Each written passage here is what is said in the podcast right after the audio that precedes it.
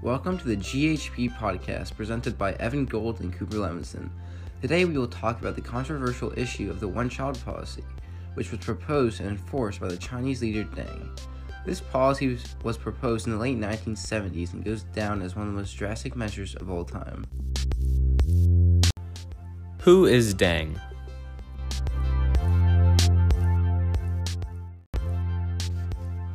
Deng was the successor to Mao, who was a very communistic ruler. When Deng came, he ruled with a more capitalistic approach. He had many challenges starting out, mainly because of the mess that he had to clean up from the aftermath of Mao's Great Leap Forward. During the Great Leap Forward, people were forced to produce steel over crops, which caused food shortages and eventually led to widespread famine.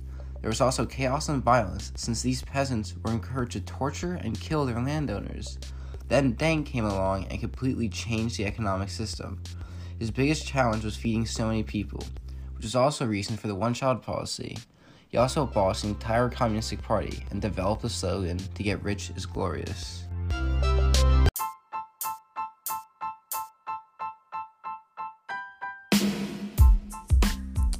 Cooper, what was the one-child policy?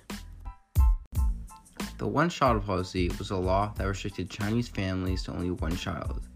This created many ethical problems that we will talk about later. Many women were forced to get abortions, and sometimes even some newborn babies were killed. Many families tried to escape this policy and fled the country. Why was the one-child policy created? The one-child policy was created because of the mass population in China. At that time, China's population was around 970 million. China saw that their population was growing rapidly, and their population would continue to grow even larger, which would spark big problems for the economy and the country itself. The government wanted to curb the growing population. This policy began with the Chinese government restricting families to 2 children, but they strongly encouraged only 1 child. They also encouraged birth control so less women would become pregnant and give birth to children. Was this an ethical decision? The idea behind the one-child policy works very well on paper, but the way the Chinese government handled it brings up ethical problems. China had to do something about their growing population, and they had to do something drastic like this to get the job done. But how they handled it is when things started to go bad. The Chinese government began to force people to have abortions, and if the mother was too far along in pregnancy, they would kill both the mother and the baby. They would also kill many newborn babies who were not the first child. What problems did the one-child policy cause? It reduced the fertility rate and skewed China's gender ratio.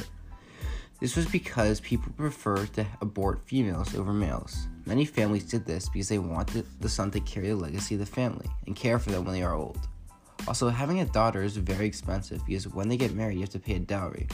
Also, because of this want of male children, many female children were abandoned and orphanages became overcrowded. Also, the one-child policy causes the price for adoptions to rise drastically. Because of this, families that had more than 1 child often registered their children under aunts and uncles. What were the benefits of the one-child policy? Well, as you might know, raising a child might be very expensive. And since families could only have 1 child, they were able to afford and focus their time and money on that 1 child. This was especially beneficial to low-income families. This policy also limited the demand for many resources, such as food and water. Families that only had 1 child were given a certificate that gave them societal advantages, such as increased land or allowances. Also, families that lived in rural areas were allowed to have 2 children. More jobs became available because there weren't as many people going after jobs. What do you think would have happened if China didn't enact this policy? Well, first of all, their population would obviously have kept growing rapidly, and they would have over 1 billion people living in their country. Their economy would get much worse because of the amounts of resources being used. China would most likely have to limit the amount of resources people bought so that everyone would be able to provide for their family. although there are many topics to talk about during Deng's rule over China. The One Child Policy is by far the most important. Even now, it's so hard to believe that a country could get to a point where they'd have to enforce something as drastic as the One Child Policy.